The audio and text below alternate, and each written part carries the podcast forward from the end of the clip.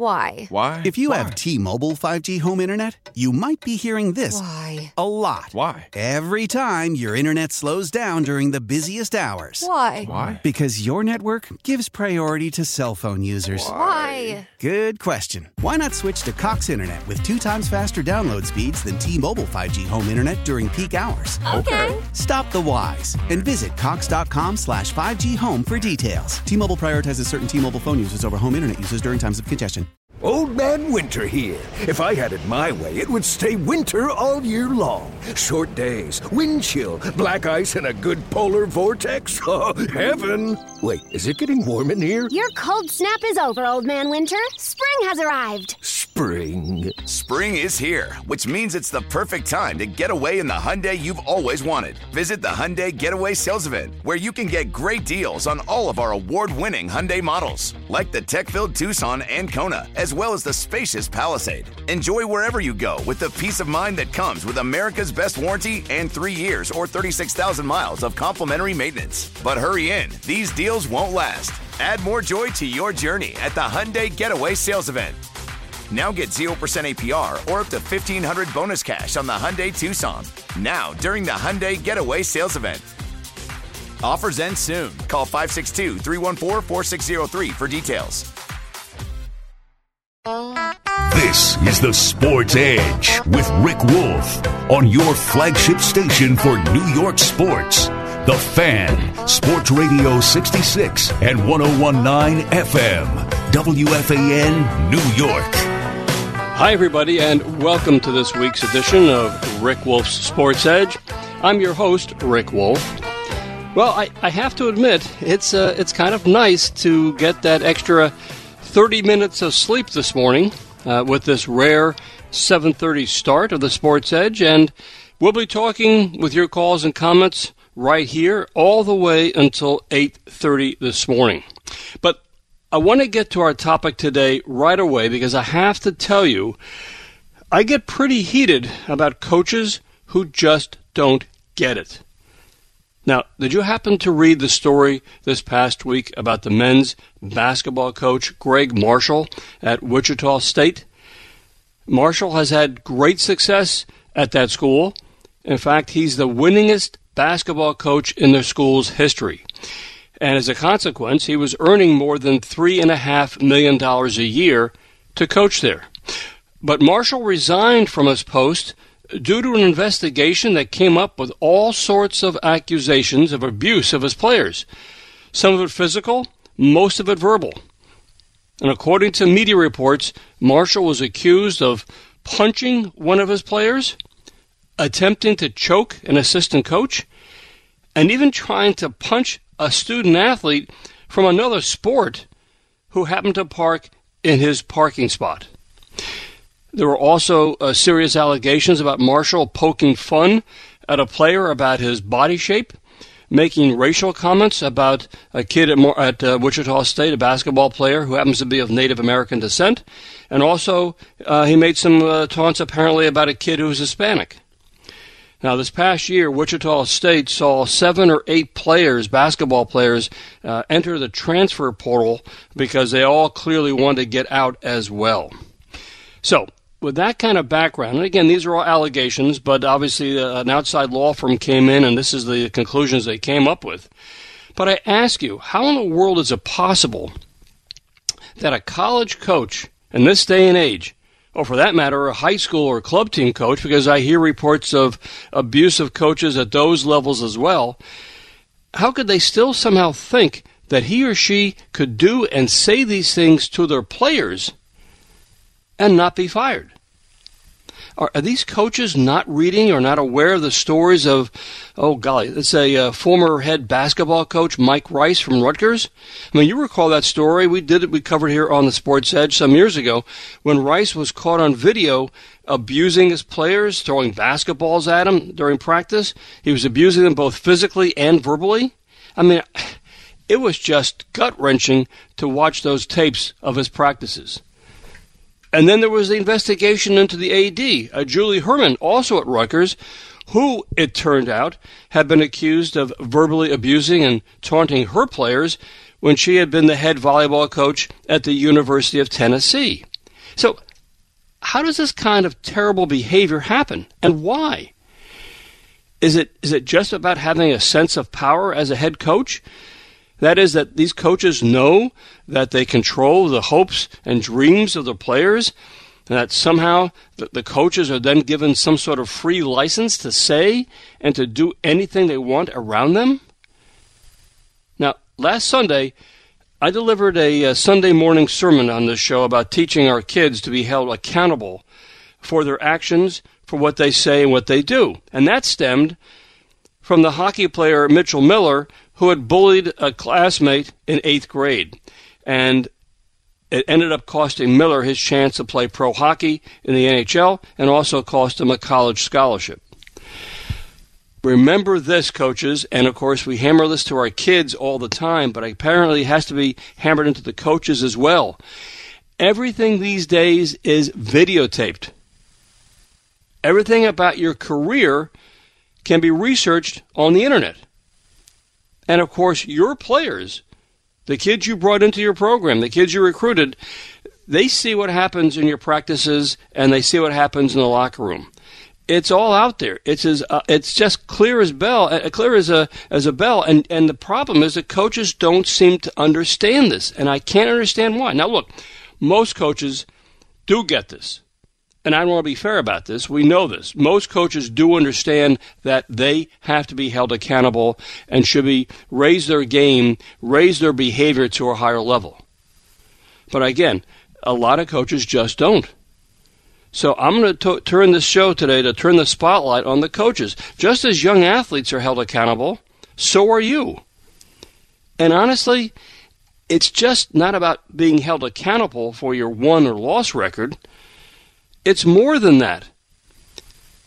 Coach, the difference is you're supposed to be a fully functioning adult, a leader, someone who, who sets the right tone for your players, uh, especially if you're at the college coaching level. I mean, I, I, I, I think that's perhaps unfortunately either forgotten or, or just sort of pushed off to the side in our hopes and dreams to have a great uh, won loss record, or maybe we're just so ambitious to get to the next level uh, uh, in terms of being a college coach. But no, at the end of the day, and maybe this is just sort of forgotten, but the fact is you're supposed to be a leader of men or women and you have to understand that you're representing the college or the high school or the club team to be in such a way that it's held at, at high esteem. I, I, I just, I guess that stuff either it doesn't count for anything anymore or that people just aren't paying attention. In any event, going back to Gregg Marshall at Wichita State, I mentioned he's making $3.5 million as his annual salary, which I think by most accounts is a pretty good payday he's being paid close to $8 million by Wichita State to leave. You heard me, eight close to close to eight million dollars. So why in the world would Wichita State agree to doing that, especially in light of all these charges against this coach? I mean, it's one thing to have a losing record and to be fired for not being successful, and you get all right. You, you tried, you worked hard, it didn't work out, you get a severance package. But do you still get paid millions and millions of dollars if you are being let go because you abuse your players? I mean, how does that make any sense? And from what I read, most college coaches can be fired for cause, which obviously would include things like verbally or, or, or, or uh, physically abusing your, your kids, uh, your players. But most colleges apparently don't want the hassle or the negative publicity to, to be sued uh, by a fired coach. So I don't understand why that happens as well. That's a different issue. That's a legal issue, but apparently it happens all the time. The question I have for you today is, and again, this we've done this on the show before, but this is another case where I have to ask because it's right there in the headlines, and there's a lot of it's a big time program with a very very successful coach. Why does this happen? Are our coaches not being educated or taught properly? Why don't they understand that they're working with they're not working with with uh, professional athletes they're working with young adults. Again sometimes we, we, we watch college sports uh, on television we forget that these are not uh, people in their, their late 20s or early 30s these are youngsters in their late teens and early 20s they're just trying to figure out how, how, find their way in college and how they're doing in sports, and they're happy to be a, on a college team, have a chance to play in the games. But obviously, some of these coaches just don't understand that what what they're dealing with here. All right, let's talk about this this morning.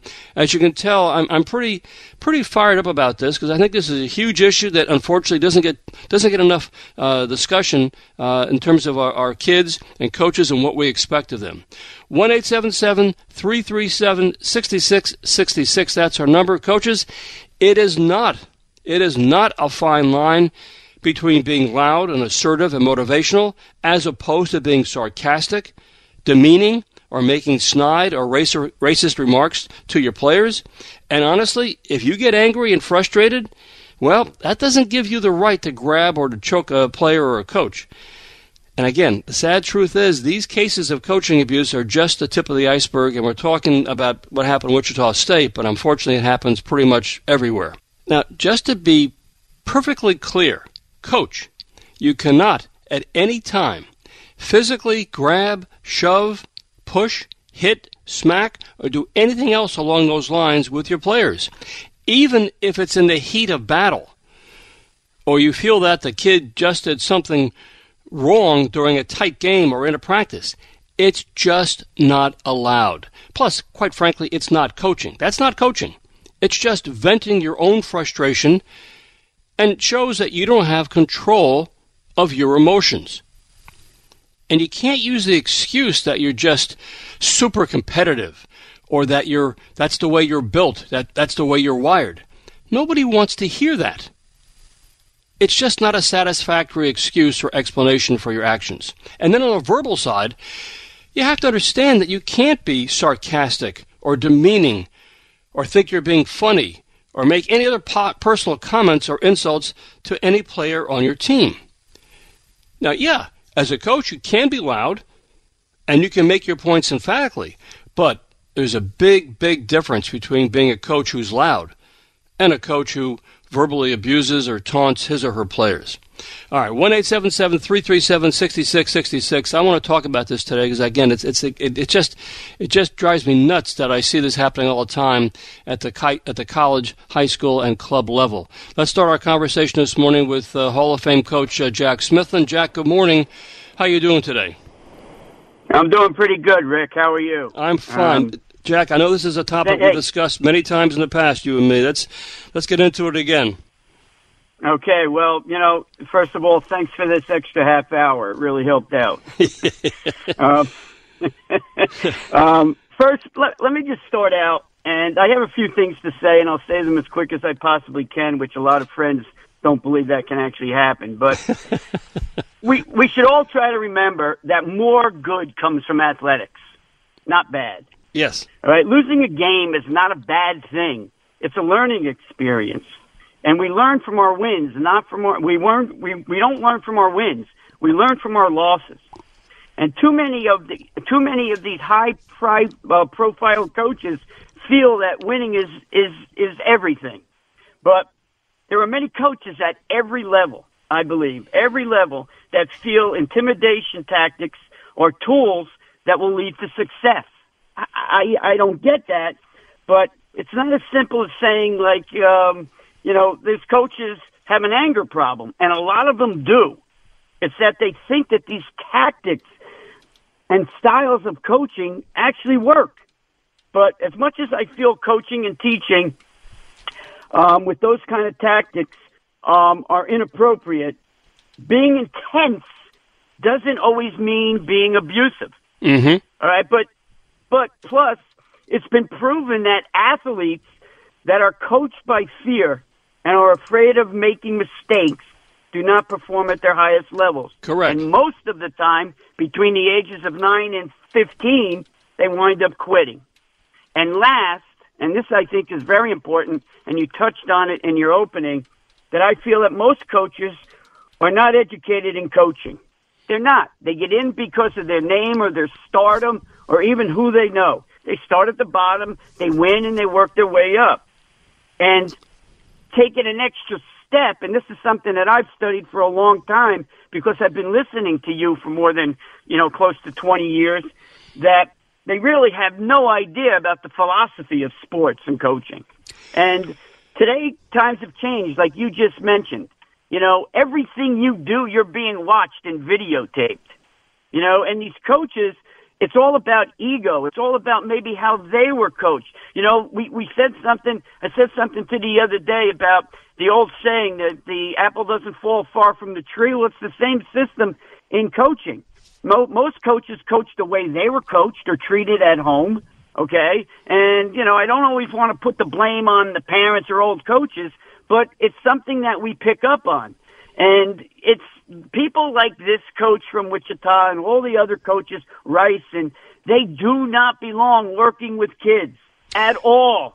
I don't care, young, adults, or whatever, but this is also maybe a good lead into a future show, something that you've discussed many times about parents picking schools and club teams for their kids. Don't always research the wins and losses. Who cares? Seriously. Look at the coaching staff. Look at whether these guys produce young adults, whether they produce good kids that are learning life lessons. Because coaches like these guys at Wichita, they didn't. I'll put money on it. And I said something to you the other day that if you ask a hundred coaches that they've ever taken a course, not a class, but a course in coaching, 85 to 90 percent would say they never did. Jack, and me, that's what's happening. We're let, getting let uneducated.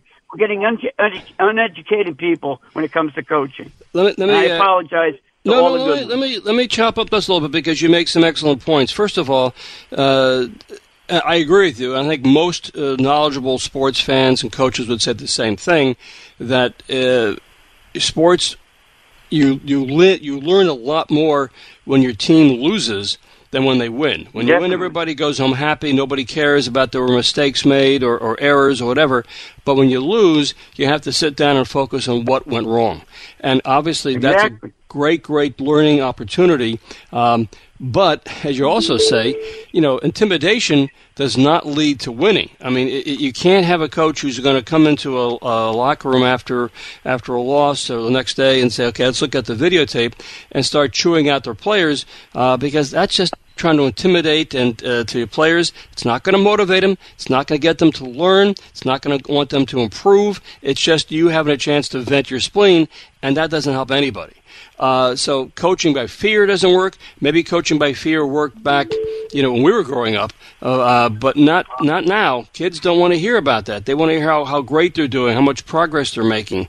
Um, the, the, other concern, quite frankly, is as you said, you mentioned that it's not about taking coaches taking classes. It's about coaches taking courses.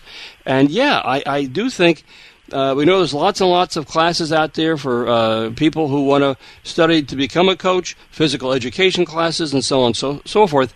But the actual courses themselves, I that's where we think we may be somehow losing, or there's a disconnect there with the coaches learning their job, learning their apprenticeship.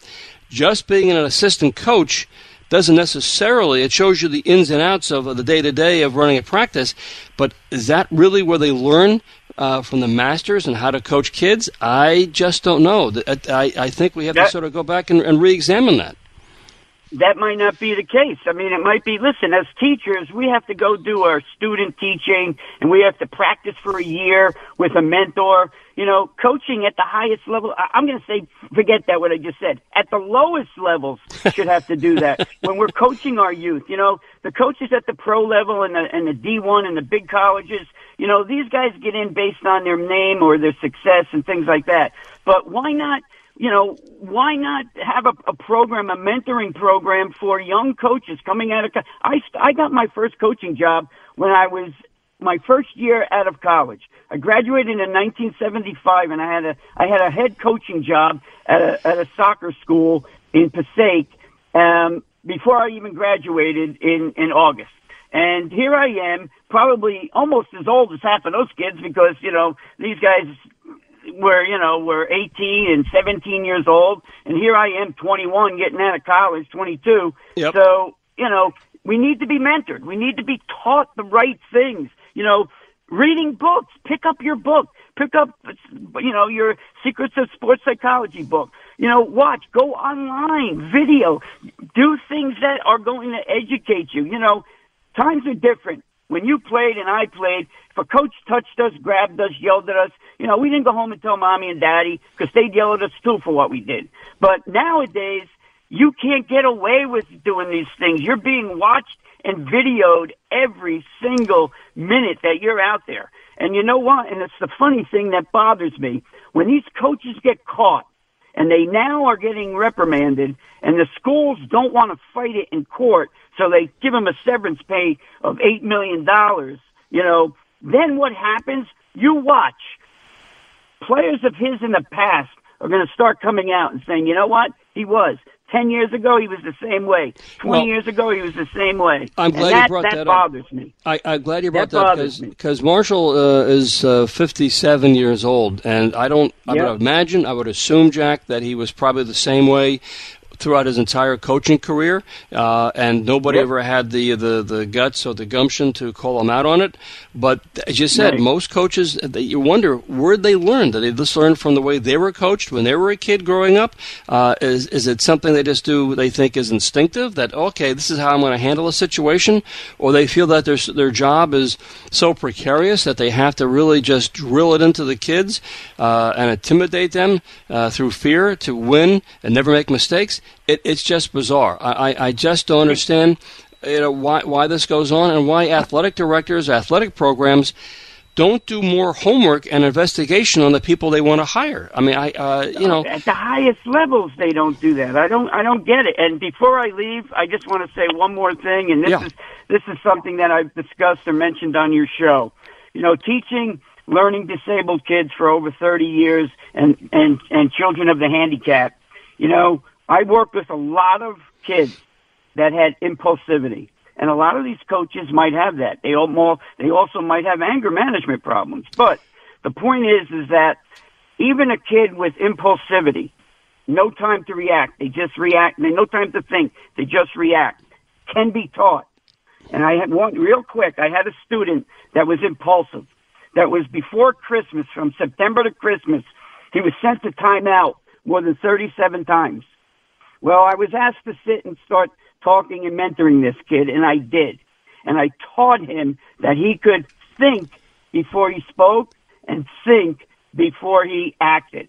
And when I used to say that to them, they always used to say, yeah, but what do we think about? Well, on the other side of the card said, think about the consequences to what you're going to say or do. Yep. The problem with these coaches, they don't think. They just react.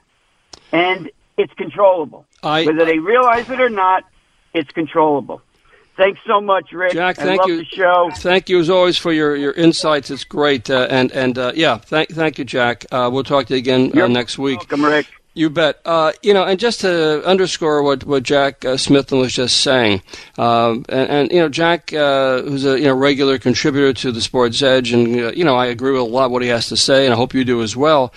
Um, yeah, if you have difficulties in controlling your emotions, and you're going to be in a leadership role as a coach of young people, whether it's at the collegiate, club, high school, uh, youth level, whatever it might be, if you have a hard time in controlling your emotions during the course of the game or, or things aren't going your way or you're frustrated with a player's uh, actions, you ought to consider that maybe you're not in the right job. I mean, it's as simple as that because coaching is all about communication. And, and if you can't communicate well, you don't have the power to, the ability to, to communicate well with your kids, uh, and you just get, you know, bubble over with emotion and you get angry and you lash out at them, you're not doing anybody any good. Now, you might be, you might be a brilliant tactician when it comes to X's and O's, and you may have great insights with strategy and so on and so forth. I get that. But you know, this is going back to the days of, of Bobby Knight. Everybody acknowledges that Bobby Knight was a brilliant basketball uh, tactician, but he wasn't particularly good in terms of the heat of the battle and the way he dealt with his players and so on and so forth. So, I mean, why do we? Why can't we have a situation where our coaches are really great people, understand the responsibility of being educators, because that's what they are, and dealing as, as leaders with our kids. That's the win win situation we want. And kids who play for coaches like that, they do respond. And chances are they will then, in fact, have a, a winning record.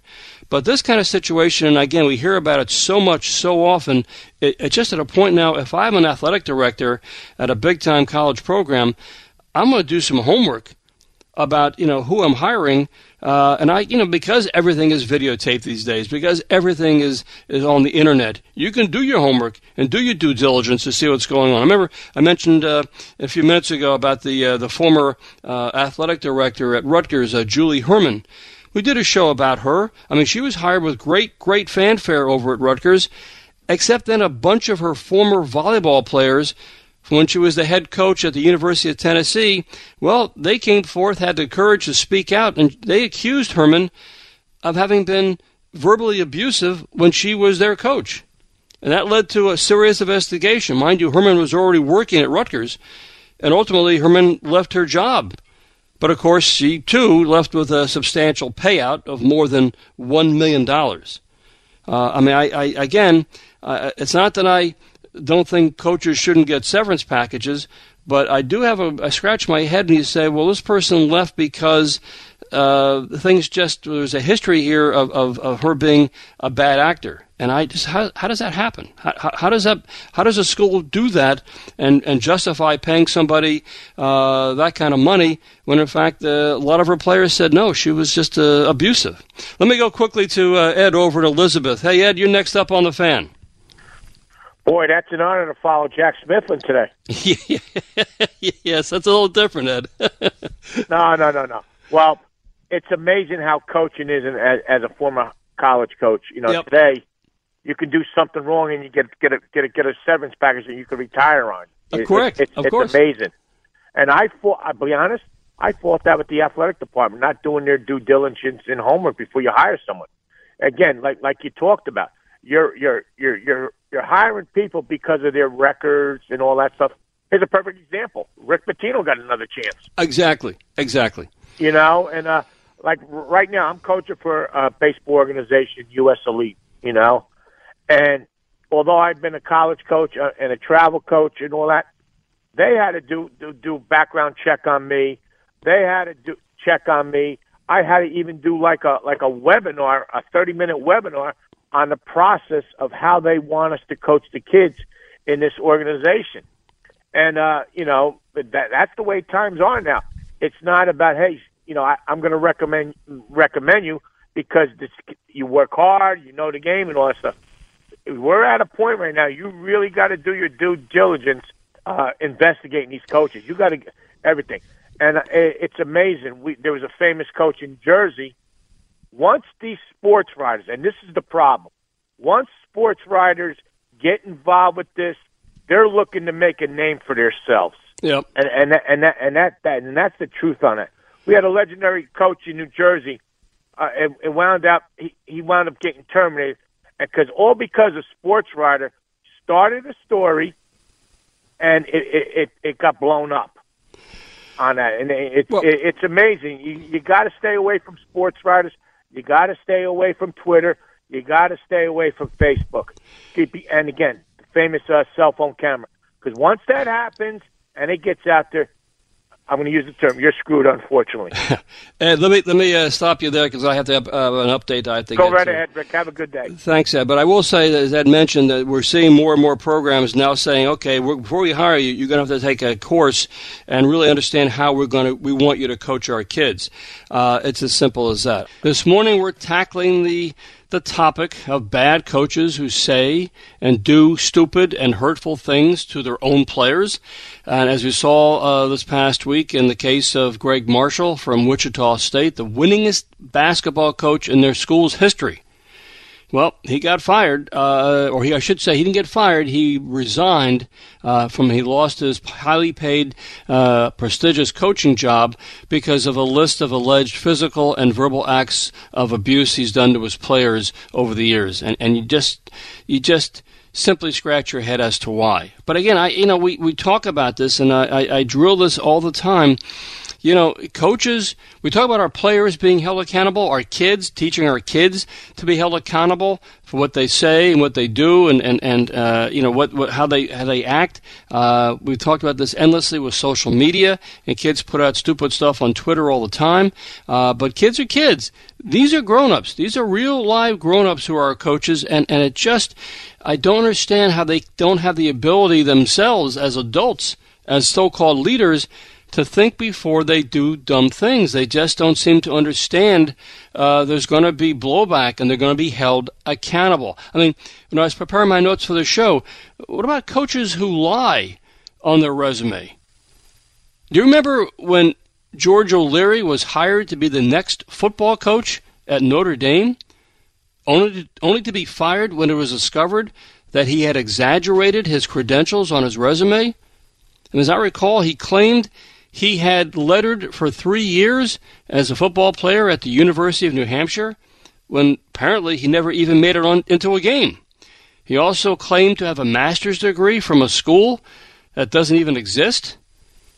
So when Notre Dame found out about these exaggerations on his resume, well, he was let go after only five days in the job. The question would be, of course, is well, why did Notre Dame do their due diligence before they hired him? I have no idea.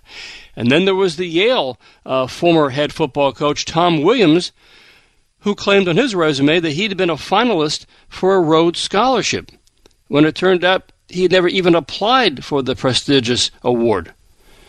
When this all came to light, he, he too was let go from his head coaching job. Look, we all want to get better and more prestigious jobs, but we're all, and we're all very competitive when it comes to sports. But when you start to consciously lie in your resume, I mean, you're doing this on purpose. You're doing this. You know, you're you're exaggerating. I think it's more to fair to it's more than fair to say that you really are going in the right or going in the wrong direction. All right, let's let's let's talk about these situations because clearly it, it really is very very uh, you know disconcerting to me and I'm sure to you as well. Let's go over to uh, let's go to Rob in Lake Success. Hey Rob, good morning. You're on the fan. Hey, good morning, Rick. Thanks for getting me on here. And I got to tell you, following Jack, one of the most brilliant calls. I mean, he's fabulous, and he gave so much information. We were texting before this when I heard the topic, and I mean, enough, if he's listening, he needs a, he needs a, a one time show to just just go on because he he's got so much knowledge, and and thank you for letting him get on because I I learn and listen to him. He was um, very good. Let, let me let me touch on a couple personal things on what I'm thinking about here, and you know, because I started as a, as a phys ed teacher, and teachers go through education courses. Okay, Yep. we have to go through student teaching. All right, Yes. you actually you become a coach usually as a teacher because you want to make some extra money. Doesn't mean you have to. You might not know the sport, but you hopefully learn. You you you you read about it before you get in front of the kids. But the teachers at the high school, junior high school level, they have the at least they have the education courses. They're in a classroom during the day. They have kind of some kind of true background. They have a degree very, very different, which bothers me when you brought about the club, you know, the club coaches. They're just people that they're just usually parents, they're ex-athletes, they're just regular people that want to do this, and hopefully they want to help kids and teach kids, but there's no background. You know, Ed mentioned something of background checks. I don't know what's really going on now with background checks. I mean, hopefully they're, they're having that. We need courses. We need, um, you know, some type of criteria for those kind of edu- you know, for those kind of coaching positions because the teachers, yeah, they have the background. Now, the D1, very, very different. You know, as you, as you said, they're getting picked because of their background, whether they were great athletes or they, you know, they worked their way up to the ranks. It's a whole different ball game at that level. I was thinking, I brought up Bob, you know, Bobby Knight. You brought up Woody Hayes. Got, you know, remember what Oh, he did right. on television? He, he was beat, hitting a kid. I think during one of the games. Well, he have been- punched he punched a linebacker from, from the right, opposing team. Was I don't know if it was Michigan against Michigan, but I remember watching that that on television. Rick, the point basically is coaching is it's not about winning and losing. It's about lessons in life. Uh, some of my greatest memories are my coaches, like you know, grow. Play, you know, being in college, competing, high school. My coach would say to me, "Jump." I'd say, "How high?" And, and I think the, the, the coaching has gotten to the point now that it's all about winning is everything. I just want to add one last thing because it kind of is very different. You were talking about the hi- hockey kid. The hockey kid is a youngster, and I kind of disagreed a little with you because he went through his hopefully when his man his anger management. He was a minor when all this happened. I'm not saying what he did was good. It was horrible. It was, it was horrific. But he, as a youngster, hopefully he had the ability, or, or in his youth, to get over his mistakes. It's very, very different when we're talking about adults, full adults. and I kind of feel like that kid, or that young kid, possibly will be picked up anyway if they feel he's, you know, legitimately a good enough athlete. I think that's a that's a. I'm glad you brought that up. I used the the, the uh, Mitchell Miller case as a situation uh, because he was he was 14 Right.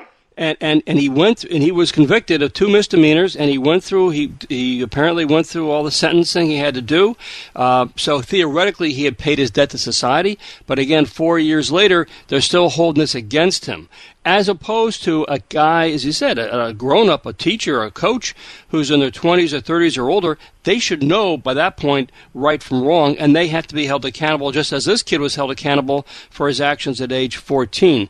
Uh, look, we know it's changed a lot since we were kids growing up. Uh, for one thing, it, it's uh, the money level for college coaches is extraordinary. It's gone to the roof. But again, we, the, the, the basic tenets, and, and, Rob, thank you as always for your. You got it, Rick, and have a great weekend. Thank you. You know, we're all the, the, the basic tenets of coaching are still about communicating and motivating and doing it in a positive way so the youngster walks away and says yes i can i can reach that next level. I can reach that next plateau has nothing to do with saying well you know i'm just uh, here because i have um, i know i'm loud. I know I, can be over the over go across the you know the line occasionally. No that's not coaching. That's just giving in to your own personal issues in terms of having anger management issues and that's not right. Uh, let's move on. Let's go to uh, let's go to brooklyn. Jerry is standing by. Jerry good morning. You're on the fan. Good morning, Rick. Some interesting perspectives about coaches and using it as uh, intimidation uh, on kids and mm-hmm. life learning lessons. I'd like to take it to a different uh, level. I'd like to focus on the college level. I too have wondered over the years when a coach is abusive or something is discovered. I asked myself, how did it go on for so long? I think of Joe Paterno and Jerry Sandusky. Joe Paterno knew what was going on, and so did a number of other people. And my point is, I think on the college level, it's a business. It's about how many kids you can get into school. It's about recruitment. It's about how much money some, a few coaches, think of themselves as the big time earners. I mean, why wouldn't a college president step in I'm sure he heard some of the things that went on. Why didn't the athletic director step in? Do you think if a kid went into the human resource department and filed a complaint against that coach, that they would have the intestinal fortitude to call that person, that head coach in? They probably would fear it, thinking that they would lose their job. Right. So I think it's about big business on some college levels with some college coaches. Thanks, Rick. Thanks, Jerry. And again, you make you a good point. I mean, uh, uh, I think it was Rob mentioned a few minutes ago about uh, like Rick Pitino, who was just hired, you know, to be the new head uh, men's basketball coach at Iona. Look, Pitino's track record, his won loss record, is uh, extraordinary. We all know that, but he also has a, a, checkered history in terms of NCAA infractions along the way, and, and obviously he's done his best to try to show that, oh no, that wasn't me, that was somebody else, so. So it, regardless, he's got a checkered past, and we all know that. Uh, the fact is that, however, it is a big business. Iona, being a, mid-major type of uh, university with its men's basketball program, they were looking to get a make a big splash. They bring a Pitino, and right away the ticket sales uh, have gone through the roof. Everybody figures he's going to be he's a proven winner. The fact that he may, you know, he may, you know, uh, cut some corners with uh, the way he recruits or, or college uh, student athletes and so on and so forth, we don't know. But the fact is that, that, that, it's all about big business, and that is a real concern because honestly, uh, that's that's where we are these days. It is a big business, and of course, the kids themselves, the, the, the athletes themselves, they're looking to this coach to get playing time, to get a, a pat in the back, to be looked upon as somebody who's making progress. But the last thing they're going to do is, if you're a college kid, is you're not going to ever, you know, say anything to anybody in the administration about the fact that the coach is, you know, being verbally abusive in practice or is grabbing kids or so on and so forth. It's just you're not going to do that. Uh, you may transfer out, like you know seven or eight of the kids did at Wichita State. They said, "Well, I'll just go someplace else." This guy obviously is um, not the kind of coach I want to play for. But it is a real problem, and, and as I said, parents are reluctant to talk about it as well because they sort of said, "Well, we went here with great expect. My kid went to this program with great expectations. We didn't know the coach was a nut." And as simple as that. Let's move on. Let's go to uh, Frank in North Massapequa. Hey, Frank, you're next up on the fan. Coach Wolff, always a pleasure on a Sunday morning. A little intense, but I'll take it. I, am all in with you. yeah, I get excited about this kind of stuff, Frank. No, and rightfully so. There's a lot of cases. You know, there's always bad coaches, no question, and we got to eradicate them and screen them. And I wish there was a universal rule on how to find them, but uh, it's case by case. But the thing is, I've, I've coached um, high school and club level. You know, I took the proper classes, which help. People think it doesn't. It really does. Helps you uh, adapt. And the, the way what helped me is, is every kid and every coach is is different, but every kid to me is some of them you can tell them positive reinforcements, and some of them you have to stay on top of. And to me, a good coach is adapting to the player. Now, abuse, of course, is not acceptable. I, don't care what the kid does to you or doesn't do on the field, whatever. But you have to get through them properly. Now, there are ways of doing it, and, and self control of a coach is obviously sometimes very hard, and some people go the wrong direction. And as a mature adult, you have to stay on the right side of the fence because you don't want to run into that situation.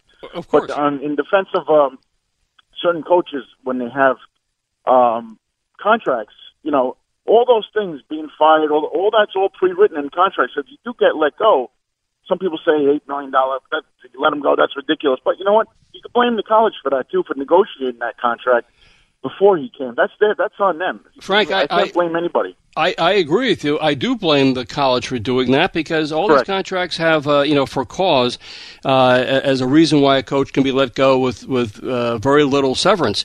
But from what I understand, I'm not a lawyer, but from what I understand this, the way this works is that the colleges say, well, we'll just come up with some sort of uh, package, uh, which is going to be a lot of money, because we don't want to go through the problem, the hassle, having to go through a lawsuit to fire this guy. It's bad publicity for the school. It makes the administration look bad for hiring this guy who turns out to be a, a bad player, bad actor. So it, it's it's that's on the college. And again, we're talking Correct. we're talking about millions of dollars here. Uh, when you know, Right. a lot of kids are, you know, let's face it, are hopelessly in debt for college and, tuition. and you know? When it comes loans. to that type of money, Yeah. when it comes to that type of money, you got to be careful who you hire. I mean, it, I- it's I- very, it's, you know, we're I in t- agreement. Frank, I, I got to take a quick break, but uh, I hear you. Thank you for your call. Appreciate it. Okay, let me take a quick time out. When I return, we'll talk more about this uh, this hot button issue about bad coaches and, and what we can do to prevent them from, from being hired. One eight seven seven three three seven sixty six sixty six. New York's number one sports radio, 1019 FM, The Fan, WFAN. Hey, uh, back here on the Sports Edge, just to remind you again if you're a coach at the high school or travel club team, college level, you have to understand in this day and age, everything is videotaped. I mean, everything. Everything is recorded. Everything can be found out about you and your background on the internet, on Twitter, social media, everything. So that should be enough of it alone to make sure you basically act like an adult at all times. Because if you don't, you're going to find yourself in a very, very difficult situation, uh, as obviously we've seen with all these coaches we've discussed this morning, most notably today, uh, the resignation of Wichita State men's basketball coach Gregg Marshall, uh, the winningest coach uh, in the school's history, who leads under a very serious cloud. Let's get back to our calls. Let's go to uh, to Lou over in Lindbergh. Hey, Lou, good morning. I'm going to ask you. You're you're a college coach. Hey, what, what do you make about Yes. all this stuff? I've been coaching uh, college soccer for over 30 years, and uh, I wish I could make $8 million, to tell you the truth. I haven't even made that in my whole lifetime, not even close. But uh, I think that college, most coaches, college coaches especially, they don't do this for the money. I mean, if to be honest with you, it costs me money to to be coaching at all. But uh, one thing I've learned through all my years of coaching is that words are powerful. When you say something, you can't take it back. Correct. And if you grab, push, shove, curse a player, you are bullying. You are intimidating. You're not a good human being. And you know, your players won't even play for you if they see that you're not a good human, human being.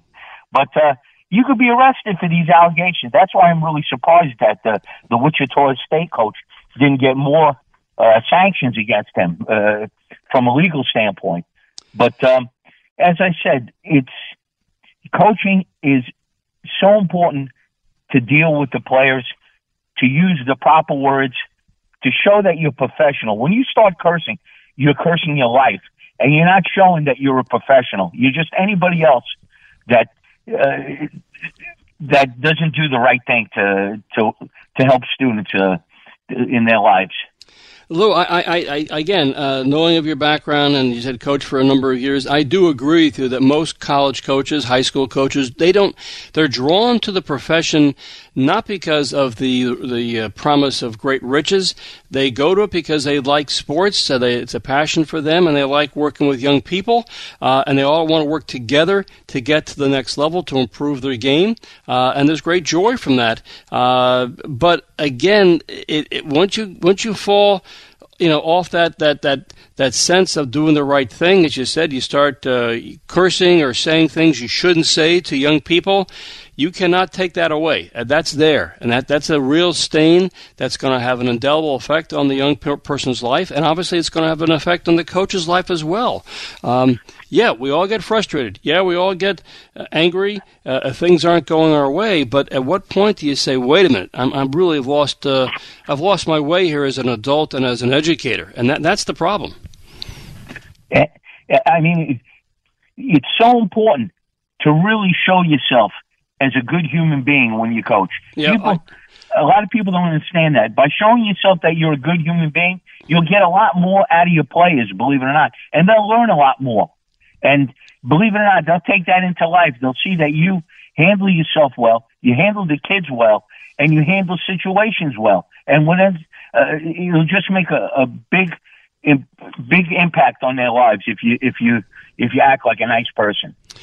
I couldn't agree more, Lou. Th- thank you as always for your thoughts. Thank I, care, Rick. I greatly appreciate it. And and you know, uh, I, I, just want to recap a little bit here because this is, as you know, if you've heard the show this morning, this is a very very important topic for me. And I uh, I was a sports parent. I'm sure you agree with this. And if you're a coach, you feel the same way. Uh, obviously, I've been a college coach. I've been a professional coach. Uh, I've been a sports parent and still continue to be a sports parent. Th- this is important stuff. And and I know it, it's uh, amazing amazing how college sports, uh, club sports, have grown in terms of being financially uh, opportunity uh, opportunistic in terms of big money, uh, and that's great if you can get a situation like that, and you you deserve that kind of job, and you because of your record. But the record, your won loss record, is not enough. You have to take into consideration what kind of person you are, as Lou just said, what kind of impact you're having on, on the kids you coach. Uh, you know, I, I think that is the critical takeaway here. And then somehow we have too many coaches, not all of them. Most coaches are great and they understand this and they get this. But there are a lot of coaches out there who unfortunately just seem to have lost their way as to what the right priorities are in terms of being held accountable. Won loss record, that's one sense of being held accountable, but the overall impact of how you treat your young people in terms of, you know, being a coach and being a leader for them, that is even more important in terms of being held accountable in the long run. Old Man Winter here. If I had it my way, it would stay winter all year long. Short days, wind chill, black ice, and a good polar vortex. Oh, heaven! Wait, is it getting warm in here? Your cold snap is over, Old Man Winter. Spring has arrived. Spring. Spring is here, which means it's the perfect time to get away in the Hyundai you've always wanted. Visit the Hyundai Getaway Sales Event, where you can get great deals on all of our award-winning Hyundai models, like the tech-filled Tucson and Kona, as well as the spacious Palisade. Enjoy wherever you go with the peace of mind that comes with America's best warranty and three years or 36,000 miles of complimentary maintenance. But hurry in, these deals won't last. Add more joy to your journey at the Hyundai Getaway Sales Event. Now get 0% APR or up to 1500 bonus cash on the Hyundai Tucson. Now, during the Hyundai Getaway Sales Event. Offers end soon. Call 562 314 4603 for details. Celebrate and save at Ashley's anniversary sale with hot buys, your choice of colors starting at just $3.99. Ashley Sleep mattresses starting at $2.50. Plus, receive a free adjustable base with select mattress purchases and shop top mattress brands like Stearns and Foster, Tempur-Pedic, Purple, and Beautyrest Black with 60-month special financing. Only at Ashley. Subject to credit approval. No minimum purchase required. Minimum monthly payment, down payment, tax, and delivery may be required. See store for details.